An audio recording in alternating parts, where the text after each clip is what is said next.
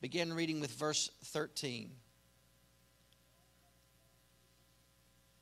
But the angel said unto him, Fear not, Zacharias, for thy prayer is heard, and thy wife Elizabeth shall bear thee a son, and thou shalt call his name John.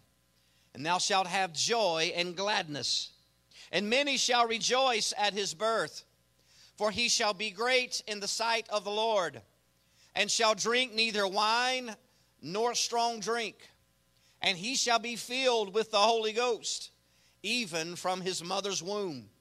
And many of the children of Israel shall he turn to the Lord their God. And he shall go before him in the spirit and power of Elias to turn. Everybody say to turn.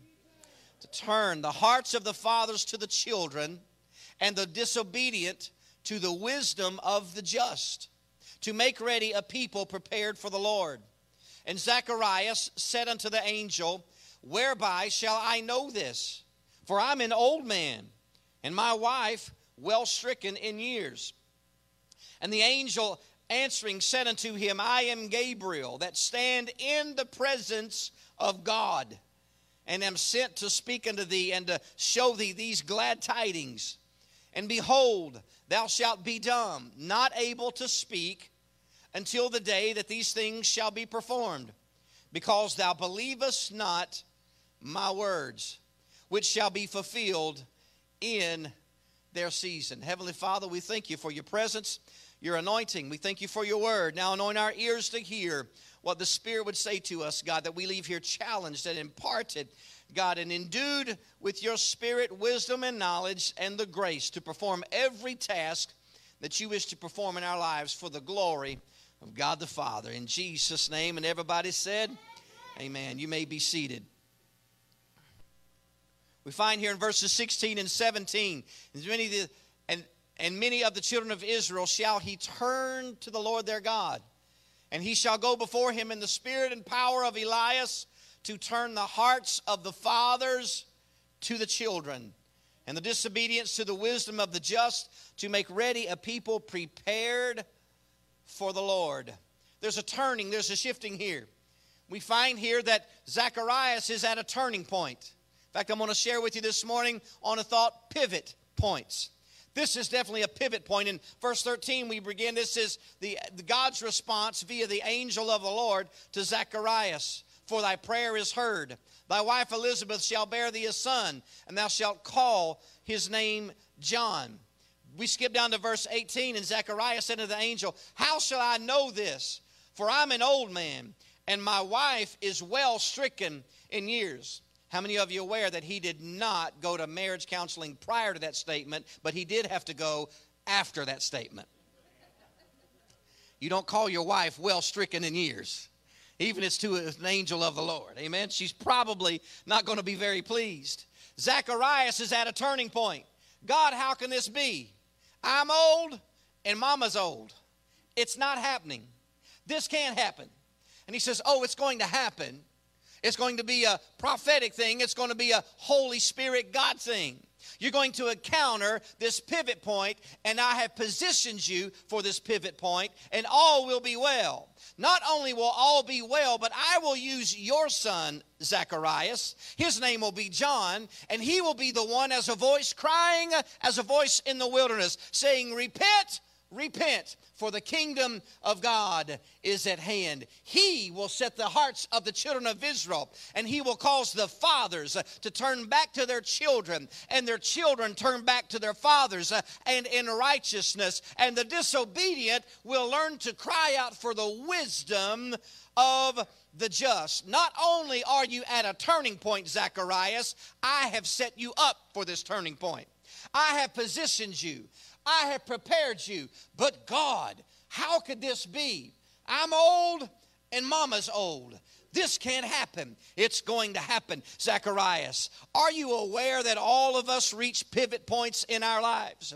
But God can always position us and prepare us if we will embrace the God sized moments that He sends our way.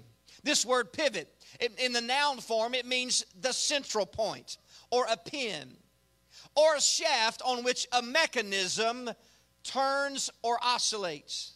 Much like the primary pin of a clock, the hour hand and the minute hand will be oscillating and they will be turning and moving, but the pivot point, is steadfast and true. The verb form of this word pivot means turn on or as if on a pivot.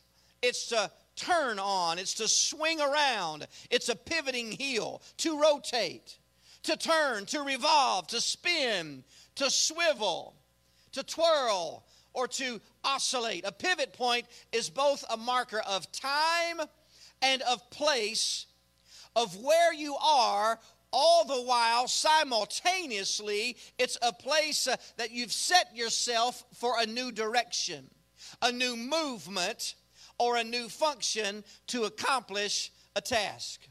A pivot point is where you evaluate where you are synchronize all of your resources to obtain the best possible outcome given your current status. It's much like in basketball. Uh, one can dribble, but once you pick up your dribble, you're only allowed to move uh, uh, uh, one foot. Your pivot foot has to stay anchored at the place and time that you stop dribbling the ball. So, as long as I'm active, I can move around in the game of basketball. My feet can move as long as I'm dribbling. I have some basketball people in here, don't I? Y'all know I have a few. I have more than I have more than a few. Ed, I know you played some basketball in the day. You got some wounds and scars to prove it, right?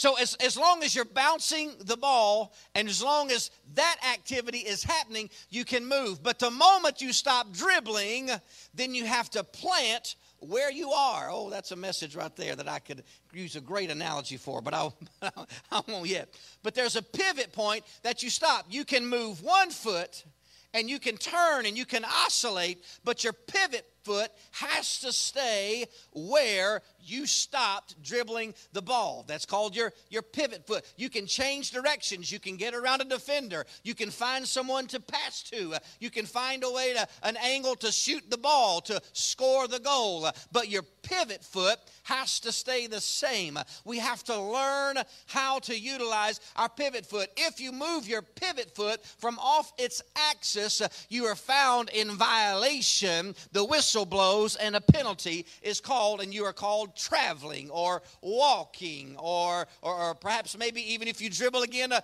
double dribble, but a violation ensues. Once you lift that pivot foot completely, you're in the violation. There are several pivot points in our lives, many of which we look forward to, and perhaps maybe a few of them we even dread. For example, I remember looking forward to going to school and getting to be a big boy, going to kindergarten. Oh, I thought that was fun. You can tell how unlearned we, we were, right? When we were excited about starting kindergarten. Then the next uh, next pivot point you fit you once you realize that you've started school, you can't wait to finish school.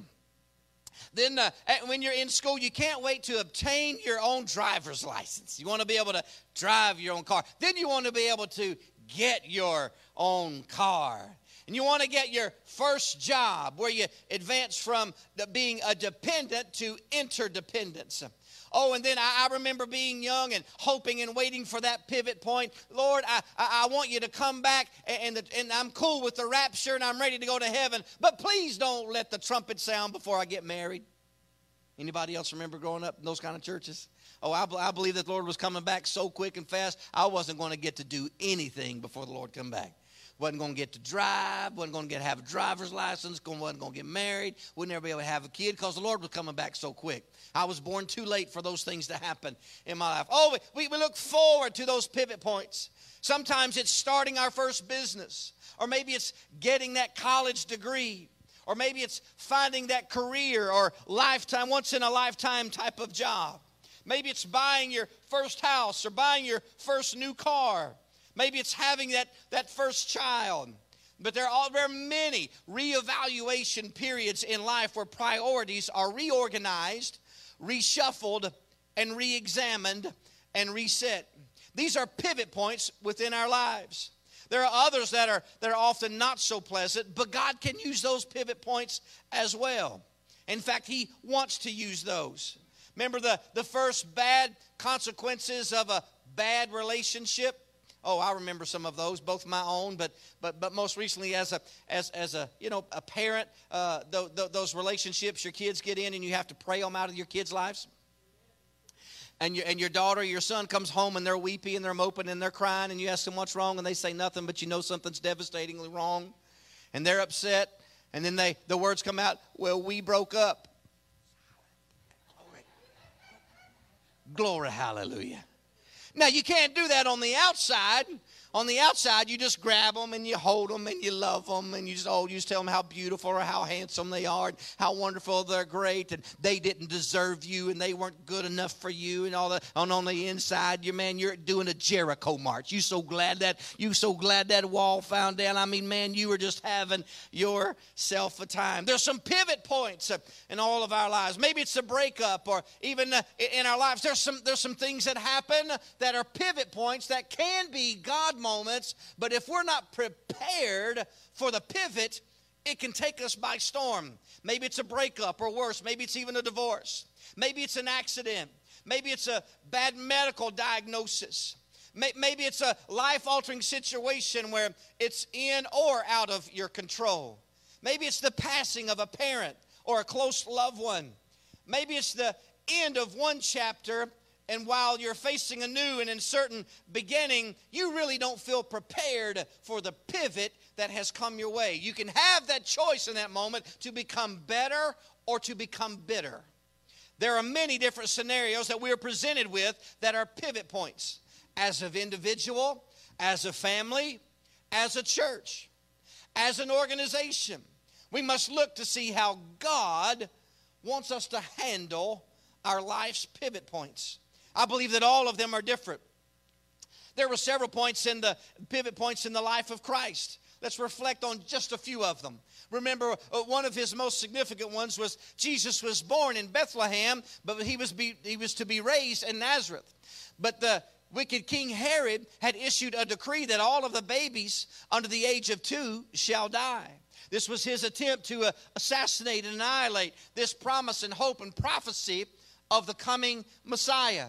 So Jesus and Mary and Joseph had to wait there in Bethlehem before they could go back to Nazareth there uh, until the till that two year period was up. So at the age of two, maybe two and a half years old, uh, Jesus has a pivot moment in his life, and he moves, and now he's no longer living in Bethlehem, but now he is in Nazareth. Uh, he, he's had a transition. He's had a, an adjustment Uh, at Nazareth. He's, then he's growing up, and at the age of 12, the scripture records him. He's there in Nazareth, and he's teaching in the temple. He's launching his ministry.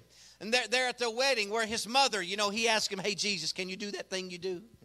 You, you know, that water into wine thing? You know, why don't you go ahead and do that one? That's a cool one. And he's like, No, mama, my time has not come. That's that's father's business. I can't do that. Oh, please, Jesus, please just, please just, just do that little thing you do. Just, just show him how cool you are. Show, show him how you can do that.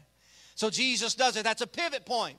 He first told his mother no, but he finally gave in and, he launches his ministry, selecting his disciples, picking out which 12 would be charged with the endowment of power and the responsibility and the weightiness of establishing the new covenant church, the New Testament church when he was beginning his teaching ministry. That was a pivot point. Healing the sick and the lame and the deaf and the blind and setting free the demon possessed and going before Pontius Pilate was another pivot point. Being whipped and mutilated, yet another one. Carrying the cross down the Via Dolorosa, only to have a man named Simon the Cyrene have to pick up his own cross and help Jesus carry it up to Golgotha's Hill. There's pivot points in your life where we are faced with changes. Some of them we are prepared for, many of them we are not. But the Word of God teaches us, just as it did with Zacharias, that God wants us to be prepared for things to change. It's real quiet in here. All right, let me get the rest of you. God wants us to be prepared for pivot points in our life. How many know that none of our lives are exactly the way we drew them up to be? right? Because when I get to heaven, I'm going to be six four, tall, dark, and handsome. I would have never drawn life up to be this for me. I would have had a different idea, but God has His hand on my life. And I'm ready for the greatest pivot point moment of all times when the trumpet sounds uh, and my name is going to be called. I know my name's in the book, it's already written in the Lamb's book of life. I've already reached that pivot point, made the right answer, made the right choice, and made my decision sure. But there's other nuances that God wants to do in me, through me, for me, and by me that I have to be prepared to handle. Now, I have learned something about Carter County, Tennessee, and that is something that even from city administrators to spiritual leadership, this county is not in favor of change. It does not like change. In fact, we could probably rewind the photo booth of Carter County 10 years and virtually everything would be the same. I don't know when Walmart moved from Big Lots to the new Walmart, but maybe in the 10 years, maybe not. But basically, everything is the same. Why? Because there are things about pivot points that we don't like unless we are the one that initiate the inertia to begin the pivot. So we have resistance. I promise you, pivot points will happen in our lives, uh, whether we ask for them or we do not ask for them. Let me give you a great revelation. The whole world is travailing with a pivot point called coronavirus. The whole world is about to lose its ever loving mind. Its economy is suffering, and everyone is looking for a sound voice, for wisdom, and a calm assurance that all be well. Uh, we're looking to governmental leaders, we're looking to presidents, we're, we're looking for author, uh, authoritarians, and, and we're looking for dictators, and we're looking for diplomacy, and, and we're looking for wisdom uh, beyond a, a natural realm to give us great rhyme and reason. Let me give you the greatest rhyme and reason. This world is winding up uh, and we are still under the curse of sin. But Jesus Christ uh, is about to split the eastern skies uh, and the trumpet's about to blow and we're about to be raptured out of this place. In the meantime, in this pivot point, the body of Christ needs to wake up and know the hour that God has prepared us for such a time of this. Now, we didn't ask for this pivot point, but since this pivot point is here, why don't we go ahead and make the right adjustment instead of the wrong adjustment? Let's make sure we don't miss the moment God has prepared for us. Zacharias could have gone back to mama and they could have gone said, I don't know what angel appeared unto you, but in the name of Jesus, that's not happening to me. They responded appropriately to the pivot point because that was the cry and prayer of their heart for a son. What is it that you're believing God for that you feel you don't have? Can I remind you, this might be the very avenue that God wants to use to bring you into the greater sense of destiny. What you think was a setback might be just a pivot point to get you set in the direction that He's always wanted you to go. You would have taken the risk by yourself, uh, but God has used uh, the pressing and the pushing of the framework uh, of constraints and reevaluating and reassessing to bring us to this season till we can say, just like Jesus did in the garden, nevertheless, not my will be done, but thy will be done in my life. It's a pivot point, and it's how we handle it determines our level of success. Jesus had to have help carrying his own cross.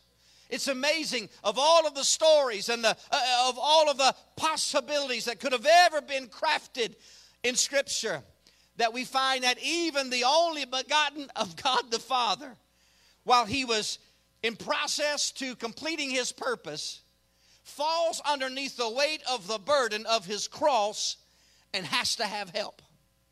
You know what that reminds me of? It reminds me that I don't have to feel weak, that I don't have to feel shame, I don't have to feel frail and inept and ill equipped. That if the very Son of God, who is 100% deity and yet 100% man, needed the help of one another's, uh, of someone else, uh, then I too, it's okay that I call out for help. Uh, I can't get to where God wants me to go without you. Uh, and guess what? You can't get to where God wants you to go without me. We're in this thing together. I need you and you need me, the body of Christ. Uh, we need one another to carry one another's burdens. Uh, there might be a pivot point where you have reached the brink of all you can do. Uh, but can I remind you, just like with Zacharias and Elizabeth, for years they had done all they can do. But when God steps in at a pivot point, anything can happen. Miracles can happen. Earth shaking things can happen to change not only your world, but the world around you. If you believe that, can you give the Lord praise right there? Even Jesus, God's own Son, had to have Simon the Cyrene help him carry that burden up Golgotha's hill. It's okay to need somebody. It's okay to need a little bit of encouragement. It's okay to understand that what God has called you to do is bigger than you, and you can't handle it all by yourself. You were never meant to handle it all by yourself because it's God's ministry. God just wants you to be faithful to do what you can do. Then He steps in and provides the other resources to do what you cannot do. That's how and why He gets the glory, and we don't get to share any of it because it's all Him. Amen? That's how He works. One of the primary pivot points in the life of a believer is discovering how to cohesively work within the plan of God through the family of God and work through the pivot points together. There, there, there's let, let, me just let me just get preachery just just a minute. Uh, here, here's here, here's a little quick soapbox, but it, it, don't last long. I promise.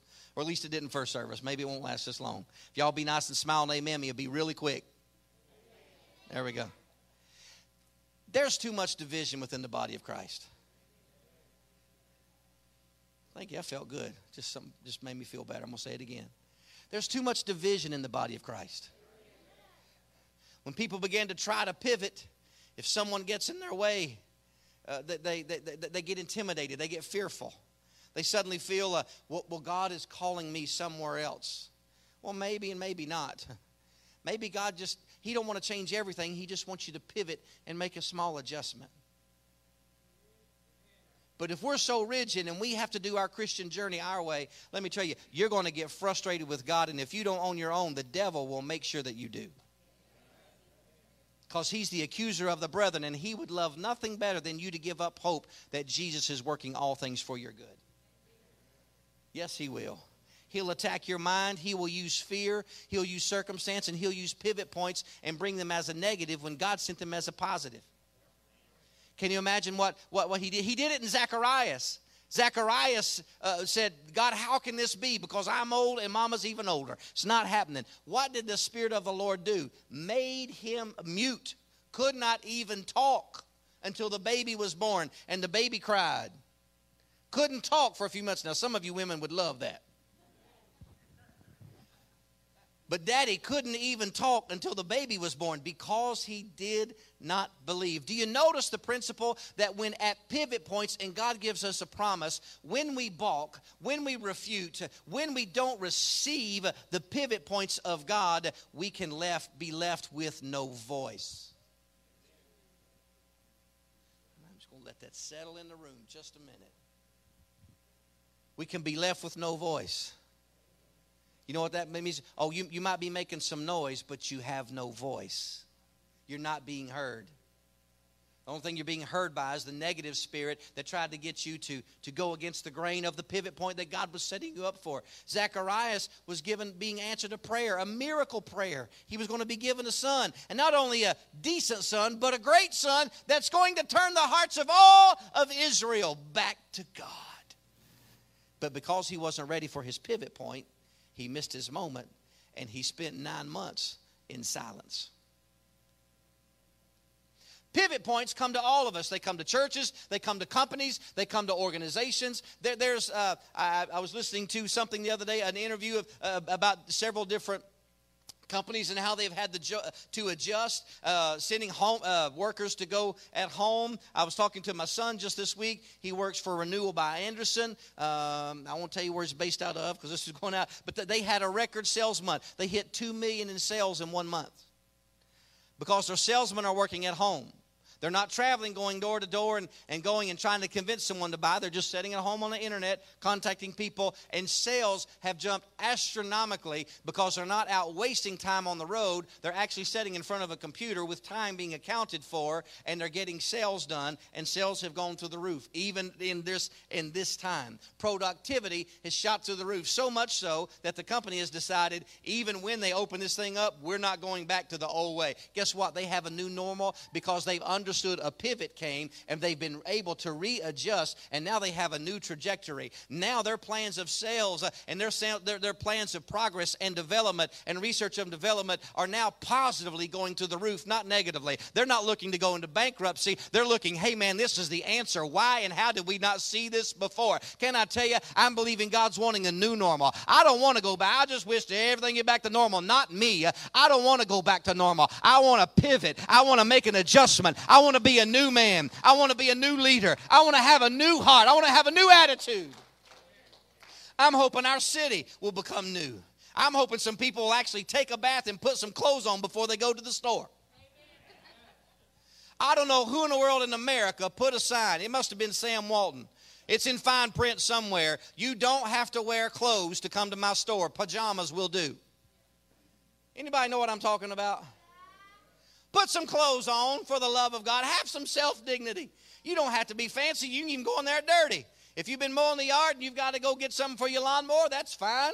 But you can look, have some self dignity. I don't want to go back to normal. I want to have a pivot and say, No, I'm a child of God. I, I represent Him. I'm an ambassador for the kingdom. I want to do everything with excellence uh, and my heart be for Him to give Him glory. Just, just, just too much dissension. Because when a pastor announces a pivot point, people think it's their option to refute and reject the pivot point that God gave the man of God to direct the people of God to do. And so we pack up our toys and we go home and we start some other will not pivot churches. Like we don't have enough already. That wasn't in the first service. Sorry. There's too much division and dissension. If it's not our pivot, then well, we don't like the pivot. But if it's God's pivot, you got to go with it. I mean, you know that we'll all reach a place. We all reach times and seasons where things happen to our life. Some of them we are in control of. Some of them are a result of our own consequences or the consequences of our actions. Some we have absolutely nothing to do with it. But just because God sends a pivot doesn't mean that God is absent. Maybe there's something within us and within you He wants to cultivate, to make new, and to expand and show you a brand new way. Pivots aren't always bad. It's whether you choose to be better or bitter as the outcome that makes